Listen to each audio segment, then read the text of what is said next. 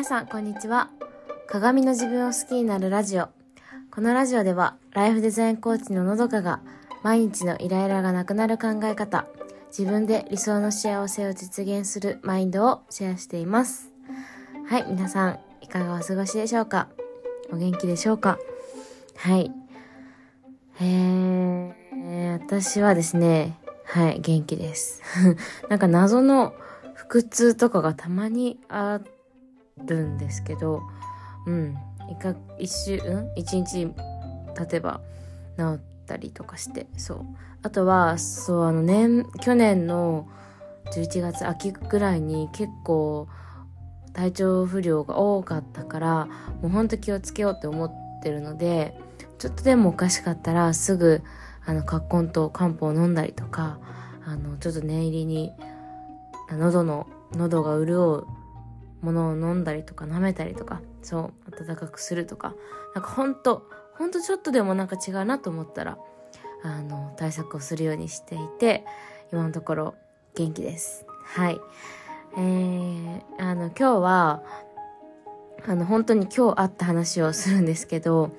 今日あの、同僚と、あの、仕事の話をしていて、うん、あの、この仕事にどう？みたいな話を私がしたんですね。その同僚は、私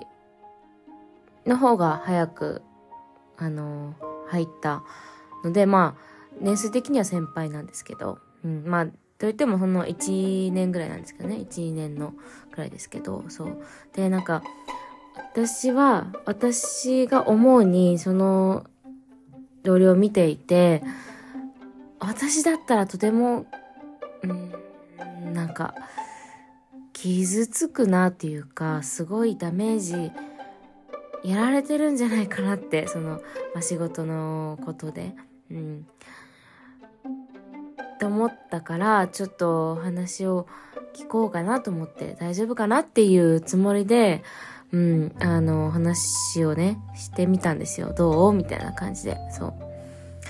でもそしたらその同僚のまあ、返答というか、が、もう聞いてると、すごくね、あの、心が綺麗だなって思ってしまって、もう私の、この醜さというか、がもう恥ずかしくて、そう。っていうのもね、その、彼女は、なんか私がようやくここ数年でようやく見つけたこと、できるようになったことを当たり前に言ってて、うん。それは、あの、どういうことかっていうと、私あの、小学生の子供相手の仕事をしてるんですけど、そう。で、なんかやっぱりちょっと、なんだろうな、表現が、あの、下手、下手くそというか 下手くそそのまますぎてびっくりするんですけど、なんだろう、うんと、ストレートに感情を表すことができない子だったりとか、ちょっと、まあ、ガサツな子というか、あのー、荒い、行動、言動が荒い子みたいな、うん。本当の素直な心を素直に受け取ってもらいにくい子、誤解されやすい子か、そう、そういう、そう。がいて、で、その子、私も、ようやくその子に対して、うーん、なんだろうな、可愛い子、可愛い小学生として、うん、あのー、なんだろうな、接することができるようになったですけど、当時は、当時っていうか最初の方は本当怖かったんですね、その子と関わることが。そう。うんなんかその言葉遣いも荒いしなんかなんだろうな大人をバカにしてるような感じを感じてしまっていてうんそうでね気性も荒いからそう怖い。私はすごくその子と関わるのが怖かったんですよね。なるべくなら関わりたくないと思ってた。そういう子なんですけどそう。でもその先生はその子のことをあのちゃんと話をすればしっかり聞いてくれるし聞いてくれるからあの根は悪い子じゃないんだろうなって思うんですよ、みたいなことを言ってて、うん。え、すごっと思って。そう。なんかこの発言って、その子のいいところを見つけようとしている証だなって私は思ったんですね。うん。で、あのー、まあだから年数的に私の方が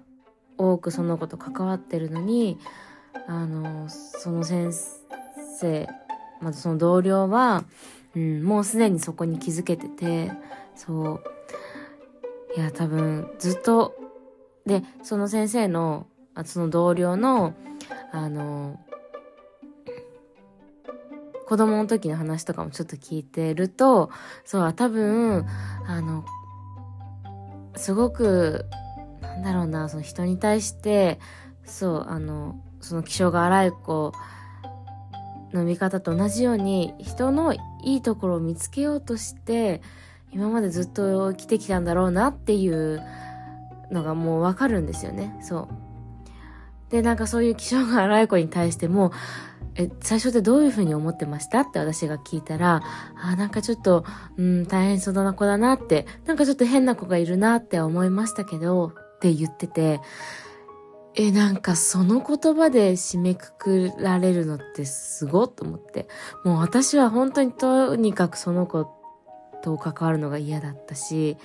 そう、なんか本当に自分が傷つけられてる感じがすごくあって、うん、そうそうで、私はすごく自分がどう思われるかっていうのをすごく考える、考えてたんですね。だからその子とのコミュニケーションの中でも、なんか私がすごく攻撃されてるってすごく感じてしまってて。そう、でもその先生は、あの、その子のことを見ようとしていたんですね。自分が、あの、傷つけるの、傷つか、傷つけられるのを恐れて、その子と関わるのをやめようとあの、避けようとするんじゃなくて、その子の本当の姿というか、内面を見ようとして、して、接してるんだなっていうのが、確かに、もう、あの、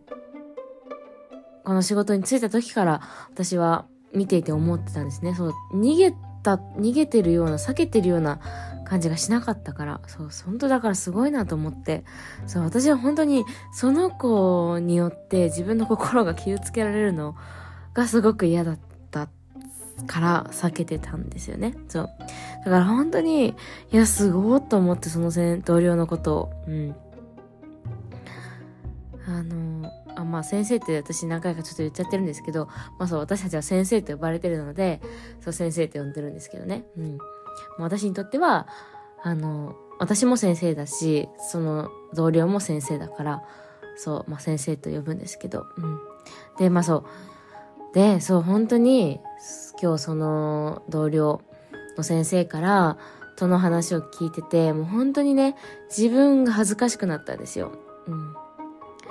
そう。だけど、ここで、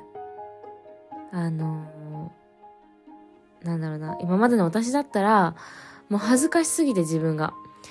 だからもうこの件に関してはもう目を伏せ、伏せてたですよね。そう。だけど、あの、ここでね、一旦、もう私はこういう人間って、一旦認めるっていうことをしてみると、よくて、そう、あの、もう私は私。もうその先生はすごく心が綺麗な先生で、そうやって人に目を向けるっていうこと、人に矢印を向けることができる、とても素敵な先生。一方私は、もう足元に及ばないくらい、ようやくそういう風になれるようになった。ようやくの段階。